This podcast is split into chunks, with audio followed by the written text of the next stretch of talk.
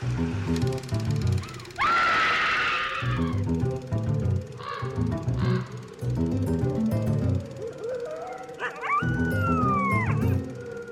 everyone, and welcome to Scream Scene, the horror movie podcast, where we watch every horror movie ever made in chronological order and then we rank them from best to worst. My name's Ben. And I'm Sarah. Thank you for listening to us today. How are you doing today, Sarah? I am doing all right. Uh, for my birthday, my mom got me some new headphones that uh, were very well needed, and everything sounds amazing in them. uh, you sound like James Earl Jones. Oh, oh no. Also, for my birthday, uh, a good friend of mine took me to see a play called Nevermore The Imaginary Life and Mysterious Death of Edgar Allan Poe. Um, it was playing here in Calgary, and my brain kept thinking about it. So I, I wrote a review, and that is now up on our Patreon. So if you want to see that review, you have to go to patreon.com slash scream scene podcast and sign up as a $10 patron of the night. Yeah, but uh, you know, you can still see like the photo of me posing with the cutout of the guy who plays Poe. Okay. Uh, you can find that on our Twitter. Uh, how are you, Ben? I'm doing pretty good, Sarah. As of this recording, we just saw Across the Spider Verse yesterday. So I'm having to like readjust my expectations for tonight's movie uh, because that movie is very good. Yes, it does a very good job of building upon the legacy of Into the Spider Verse. Hmm, absolutely. That's not what we're talking about tonight, Ben. No. Tonight we're talking about castles and werewolves. Yes, uh, tonight we're talking about a movie that builds on the legacy of the Universal classic monster movies uh, and also the long, proud tradition of horror comedies. Uh, tonight's movie is a horror comedy that I guess, from what I've read, works kind of like those plates you had when you were a toddler. Like the horror and the comedy are kept very separate. Oh, I see. You mean like the divided plates. Yeah, um, because I guess once the horror starts up, like it's not very funny. It's just kind of gruesome. That's what I've heard about this movie. Anyway, who knows if that's accurate? That's the word on the street. Well, that's very interesting that they'll be kept fairly separate because um, that will make it easier to determine if slash how it ranks. Uh, why don't you tell us a bit more about it? Sure. Tonight's movie comes to us from Mario Gilberto Agustin Martinez Solares. That's the name of the director who also wrote the story for tonight's film. Okay. And Gilberto Martinez Solares was born in Mexico City in 1906. He is one of the most prolific Mexican film directors of all time, writing and directing over 160 movies over the course of his career. Wow. He has been also called the most important comedy director in Mexico. Interesting. Okay. In his youth, growing up, he met a lot of future film industry colleagues at school, uh, both future writers and directors, and became friends with them. But his studies were initially in the field of law. However, his quest to become a lawyer was interrupted when a heart problem forced him to go to LA for treatment. And when he returned in 1929, he switched paths completely and opened a photography studio. Hmm. Nothing like a, a heart condition to make you go, law and courts give me anxiety. Let's do something a little bit more chill, like photography. So while he wasn't very good at first, he quickly rose up to become like an in demand photographer, expanding his business to open studios in Hollywood and in Paris, where he lived after getting married in 1931. Upon hearing about the production of Santa, the first sound Mexican feature film, he returned to Mexico determined to break into the movie business. He initially got his start as a cinematographer, but soon found himself directing and often writing his own films, which spanned many genres but always contained a strong streak of comedy. In 1941, he directed Tender Pumpkins, which was his first time working with comedian Tin Tan, uh, with whom he would continue to work throughout his career, including on this film. Gilberto Martinez Solares continued directing until he passed away in Mexico City in 1997 at age 90. Wow. So who's who's Tintan? Well, Tintan was born Herman Herrero Cipriano Gomez Valdez y Castillo in 1915 in Mexico City. Uh, but he grew up in Juarez City, which is on the border south of El Paso, Texas, working as a janitor for a radio station. Okay, listen, I need to stress this is a true story.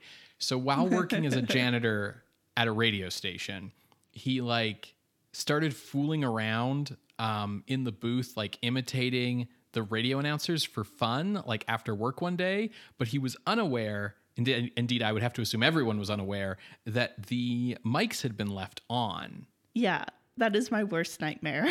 Uh, the audience loved his antics, and he soon found himself made into a radio announcer himself.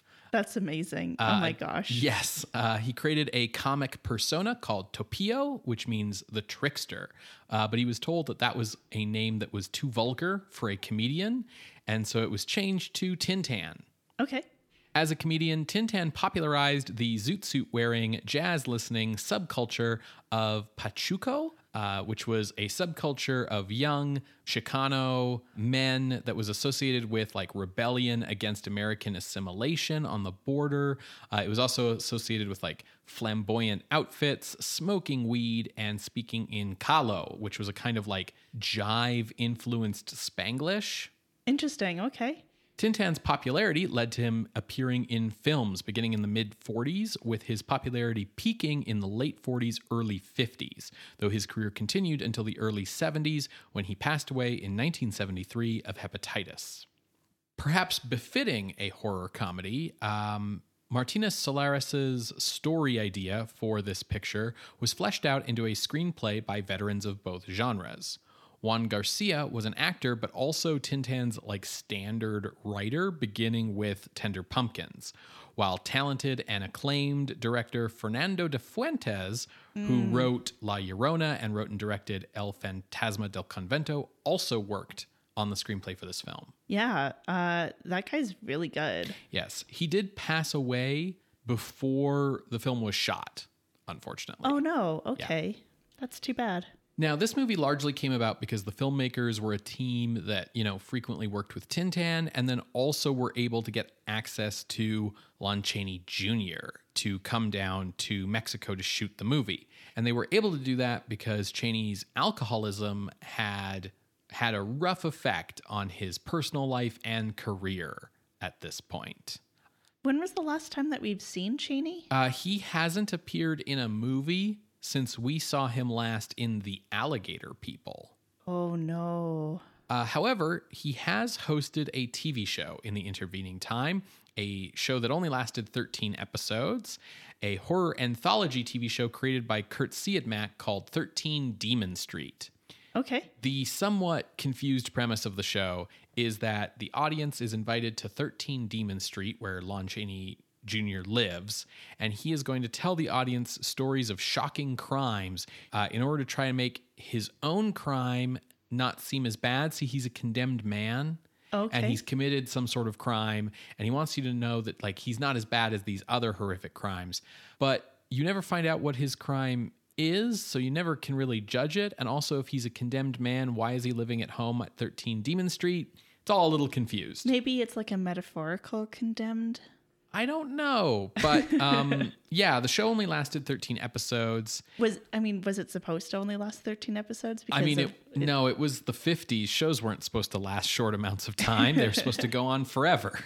Chaney hated the experience of making this movie because he was once again asked to appear under heavy makeup as both a mummy and a werewolf, uh, but he needed the money. There was just no way around that.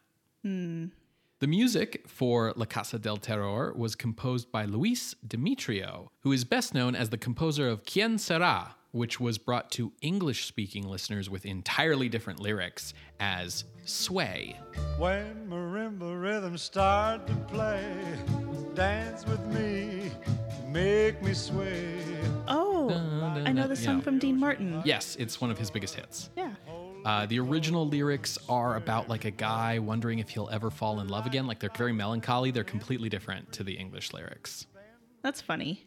So, uh, this movie was released on March 24th, 1960, in Mexico. It would not see release in the United States until 1965, when it was released under the title Face of the Screaming Werewolf uh, by Jerry Warren. Uh, you might remember Jerry Warren as the notorious low budget director who created Man Beast. Ah. Um, in the 1960s, he sort of switched from making his own movies to re editing foreign films, taking all the foreign out of them, shooting some English speaking scenes in like a day in his garage, and then re releasing the movie.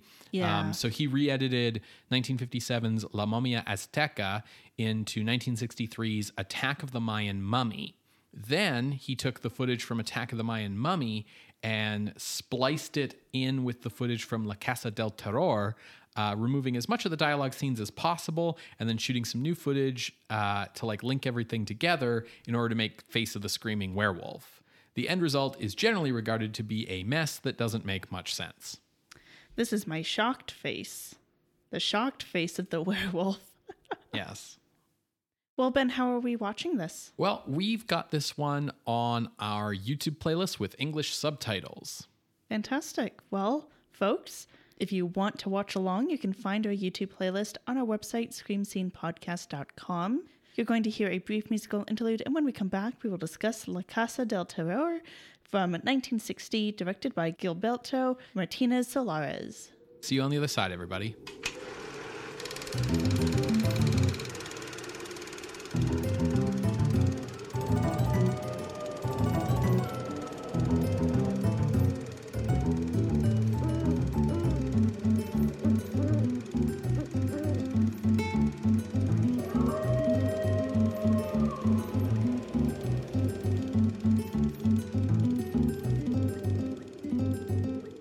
Welcome back to Scream Scene, everybody. We just finished watching La Casa del Terror from 1960, directed by Gilberto Martinez Solares.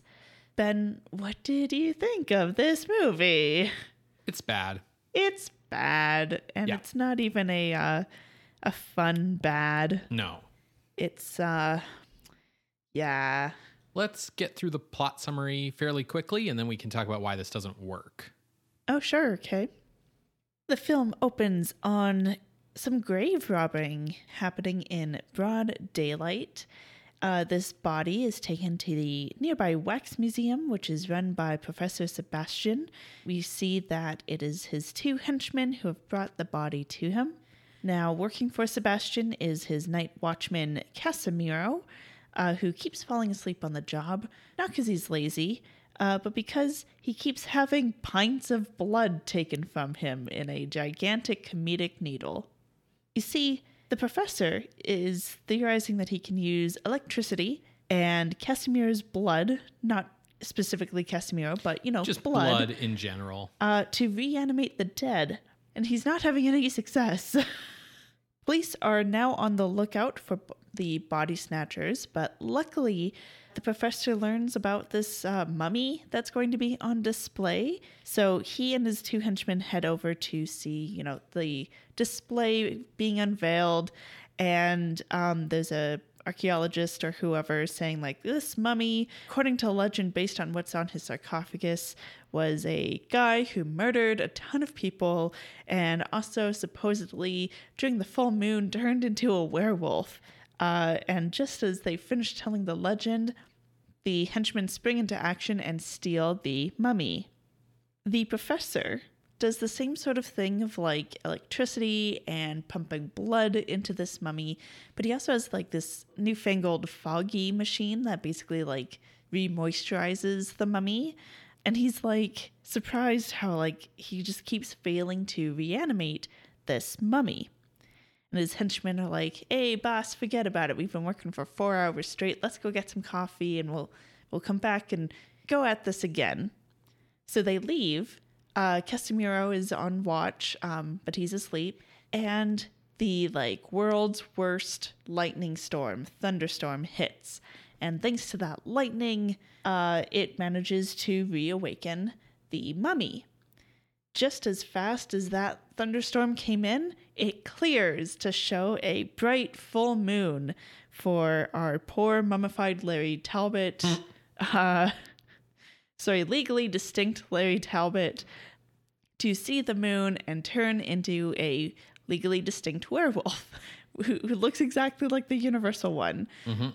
In there are subtle differences uh, But there's- that look better. There's subtle differences in like a we updated the makeup kind of way, not in like a this is a different monster kind of way. Absolutely. No, he has like really neat eyebrows and really neat ears. Like, It's it's different in the way that like the Frankenstein monster has different makeup in Son of Frankenstein than in Frankenstein. You know what I mean? yeah.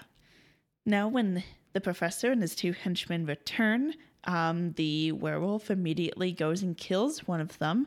And just as he is attacking the professor, he suffers a heart attack because he only has one pint of blood in him. the professor is like, ah, okay, well, to control this monster, I will put my henchman's brain into the werewolf and I'll do a brain swap. Meanwhile, Casimiro does see the werewolf around. No one seems to believe him, including Paquita, who, um, for all intents and purposes, I'm going to say is his girlfriend, just to explain why she's around, but she's no one's girlfriend. And She's everyone's crush. uh, exactly, yes. Um, seemingly the only available woman in this town. Right. Now they do the brain swap. It seems to be successful, um, except in the way that it would, you know, allow the professor to control the monster because the other henchman is immediately killed. The professor manages to get the monster into a jail cell um, by using a flashlight. An atomic controller, Sarah. Oh, I thought it was just a flashlight. My bad. But over the night, he turns back into a werewolf and escapes. He goes hunting around town, eventually stalking and kidnapping Paquita. Because she was the henchman whose brain he has is crush. That works. That's as good of lampshading as, you know, more than what this movie does. I thought that was pretty much what they were going for. But they don't say it. No. Because that nothing else Because the Wolfman has no lines. The Wolfman has no lines, but they also don't show any other signs that the henchman's brain successfully went with the werewolf, right? Sure. Because there's no like recognition of like, oh, you're the professor, you're the other henchman. Like, True. for all intents and purposes, it could have just been the regular werewolf brain. Yeah. But we know that he's got the henchman's brain because there's a big old scar on his forehead when he's human. Yeah.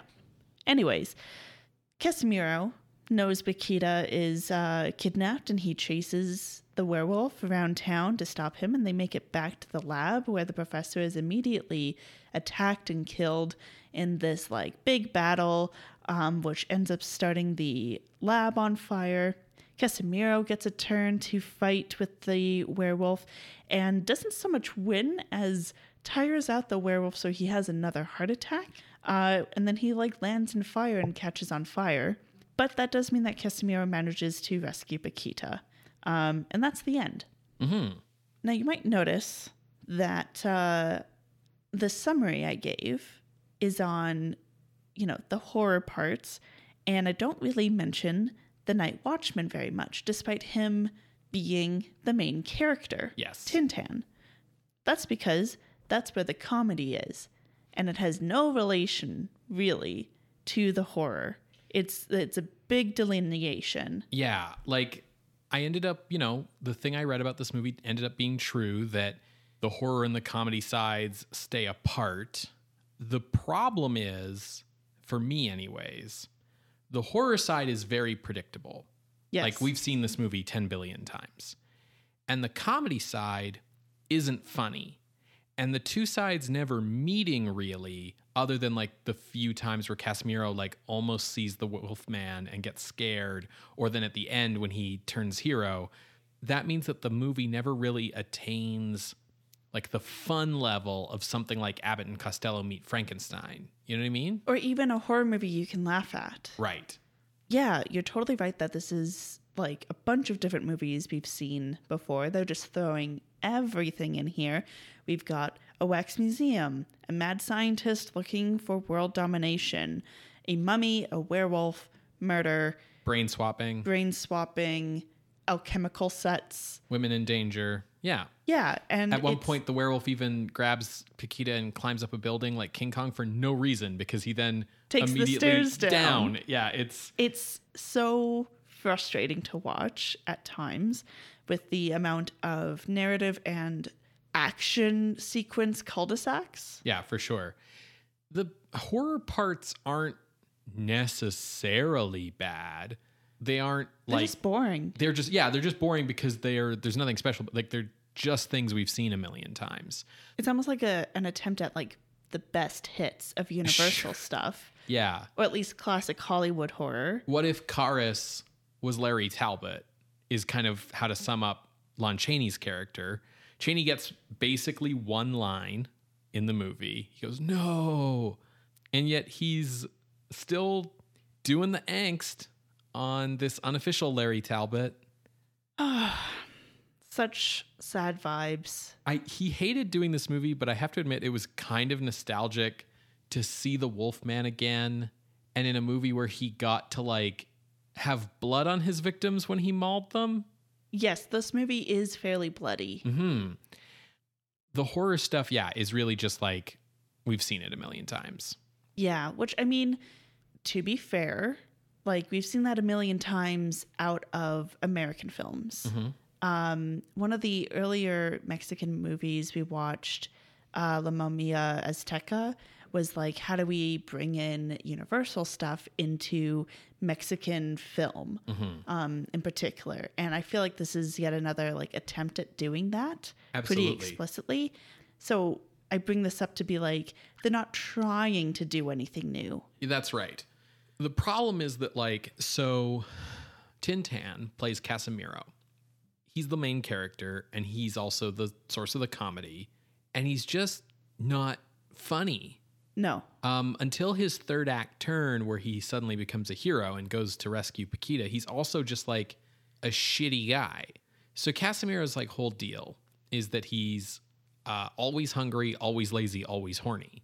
But like it's he's not funny. The jokes aren't good.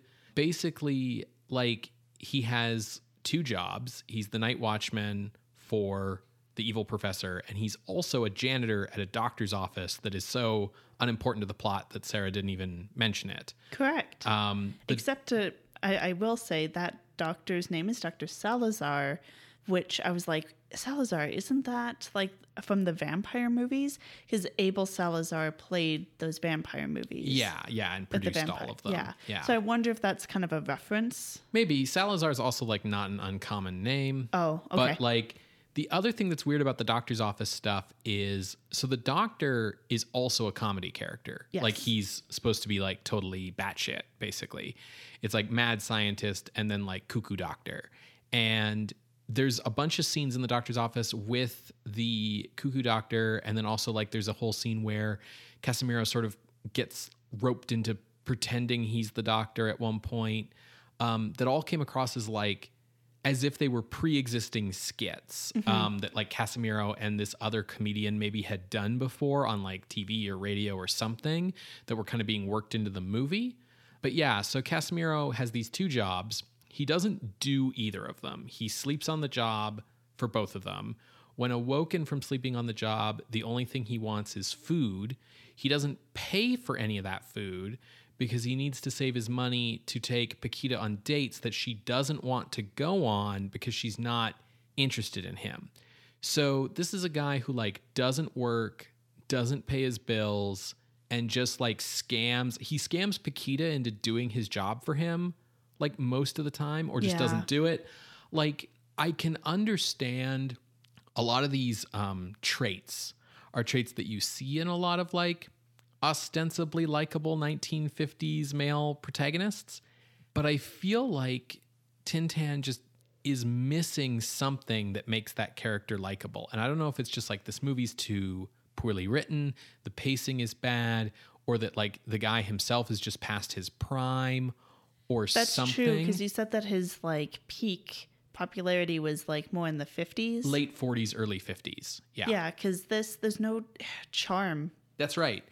And so like he's just not likable. And so none of the jokes really work. Part of it might also just be that here in 2023 this shtick of like Yeah, the sense of using humor is this completely woman like yeah it's just not funny anymore. Yeah. um so all of the humor stuff really just falls flat. All of the horror stuff is really predictable and they don't integrate well. Casimiro's only redeeming factor is that after a whole movie being the laziest son of a bitch there ever was when Paquita gets threatened by the werewolf he does like go after her. And it's not just because like she happens to have a sandwich with her or something. Like so the fact that you know he is willing to climb up all the way up and all the way down a building for her like i can understand why she falls for him to be fair, he doesn't climb down the building. he falls down the building. Yeah. That's true. But like I can understand why Paquita falls for him at the end because if I knew someone as lazy as that who then like did all of that to save me from a werewolf, like I'd be pretty impressed. I'd be like, "Oh damn, okay." But yeah, um I didn't really enjoy this. My only joy in this was kind of in seeing the Wolfman again. yes, with the asterisk of seeing the Wolfman get to do like bloody attacks, like Sure. you kind of said before. But poor Lon Chaney, like running around at night, felt sad. There were a couple times where he did like the old man's shuffle. Yeah, he can't really like run around very well anymore. He doesn't have the athleticism, which makes sense. Like, Yeah. not only has it been like what, 15 years, 20 years? He's been playing the Wolfman for 20 years at this point. yeah, like even if he didn't have all of his health issues and addiction issues, it would still be a completely different performance just because it's been 20 years since he first started playing the character. Oh, for sure, for sure. Yeah, it's it's really sad. Like I said, he only gets one line of dialogue. The mummy stuff looks bad because mostly because like they've just kind of like slathered him in clay Yeah. and bandages. And the problem is that like this is a heavy set, jowly Lon Chaney and Mummies are supposed to be like very, very skinny and dehydrated. Yes, so it's it's sort of hard to believe a jowly mummy. Yeah. I kind of was struggling through this movie to stay awake, to be honest. And maybe that's just because when your lead character spends most of the movie asleep.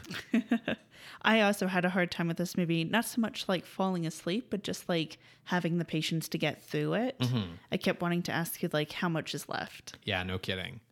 So I feel like we're ready to move on to ranking. Yeah. So, what do you think on this movie genre wise? I think it is trying to be horror because it has thrown in just so much of all of these tropes. And when it's doing horror, it is doing horror. Yeah, that's kind of the weird problem is that like the horror stuff isn't funny. The comedy stuff isn't funny either, but it's like this very clear delineation and they only meet up every once in a while. And it's not so much that like there's too much comedy in this horror comedy to, for it to be horror. It's like there's not enough comedy in this horror comedy for it to be comedy. sure. Ultimately, judged pound for pound, like the horror stuff is better at being horror than the comedy stuff is at being comedy. Yeah. So I personally feel like we should rank this, Okay. but it would definitely be going low. Mm-hmm.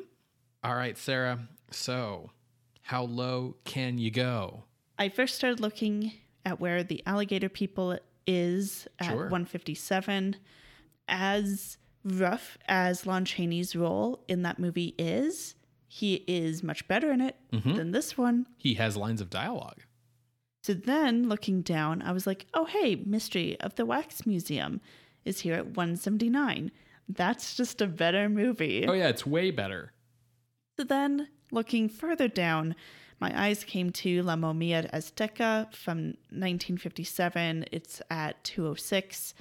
And I felt like, you know, this feels like the better area, but I feel like Momia Azteca is better Yes. because it's more explicitly fully horror and um, i really appreciated the way that it was trying to take the, those universal horror movies into a mexican context so i Yeah. made that my ceiling okay. then looking down i didn't go far because at 209 is giant from the unknown which is not a good movie it had some interesting parts because i think that's when charlie brown gets a gun Yes. um, but my range is basically 206 to 209 as a result. Okay. I was looking much lower than you. Interesting. I was basically going down the list trying to find where the movies stop having redeeming qualities. Okay. you know, I was looking down by um, stuff like uh, The Mystery of the Pale Face at 249, Curse of the Faceless Man at 250, The Unearthly, Night of the Ghouls, and at 253 is Attack of the Giant Leeches. And I thought maybe this is better than Attack of the Giant Leeches. It's, I think, maybe definitely better than Mesa of Lost Women. So my ceiling was 253, and I thought this was definitely better than The Monkey's Paw. So my floor was 265. wow, so that's way further. Yeah, it's it's pretty low.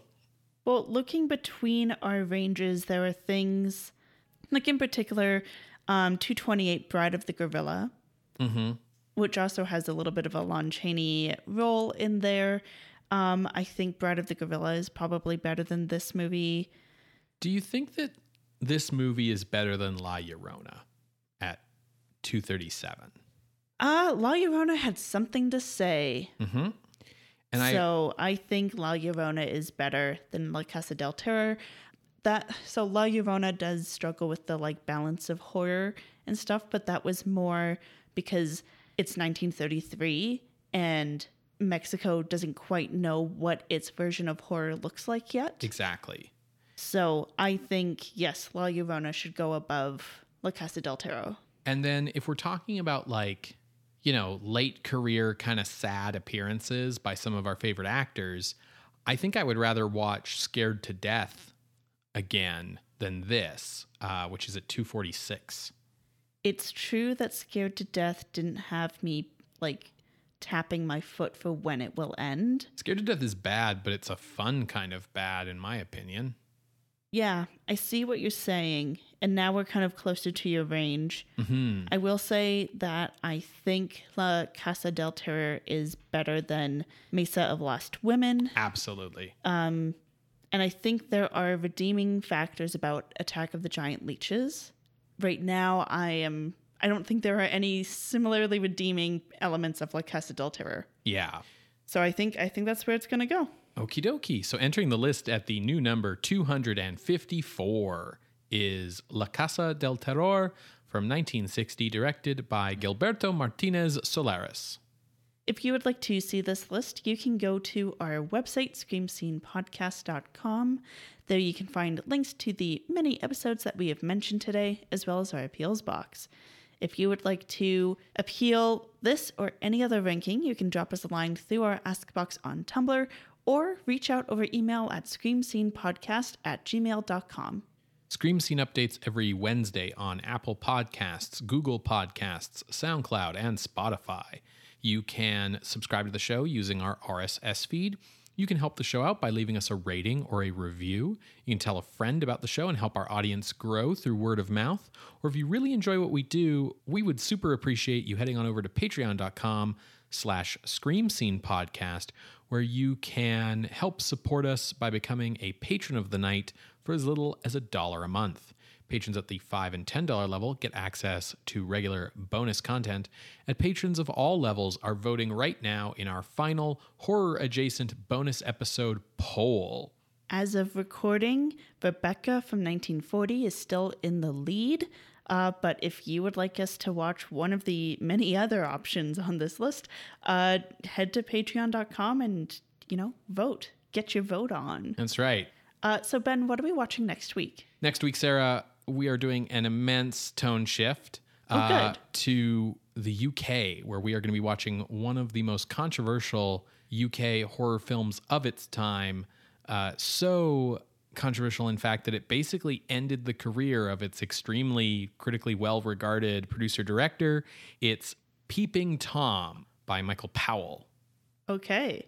Interesting. You haven't seen this one. No, I, I've never heard of it, I think. It is about a serial killer who Is named Tom. gets off on taking photographs of the dying look in the eyes of his victims.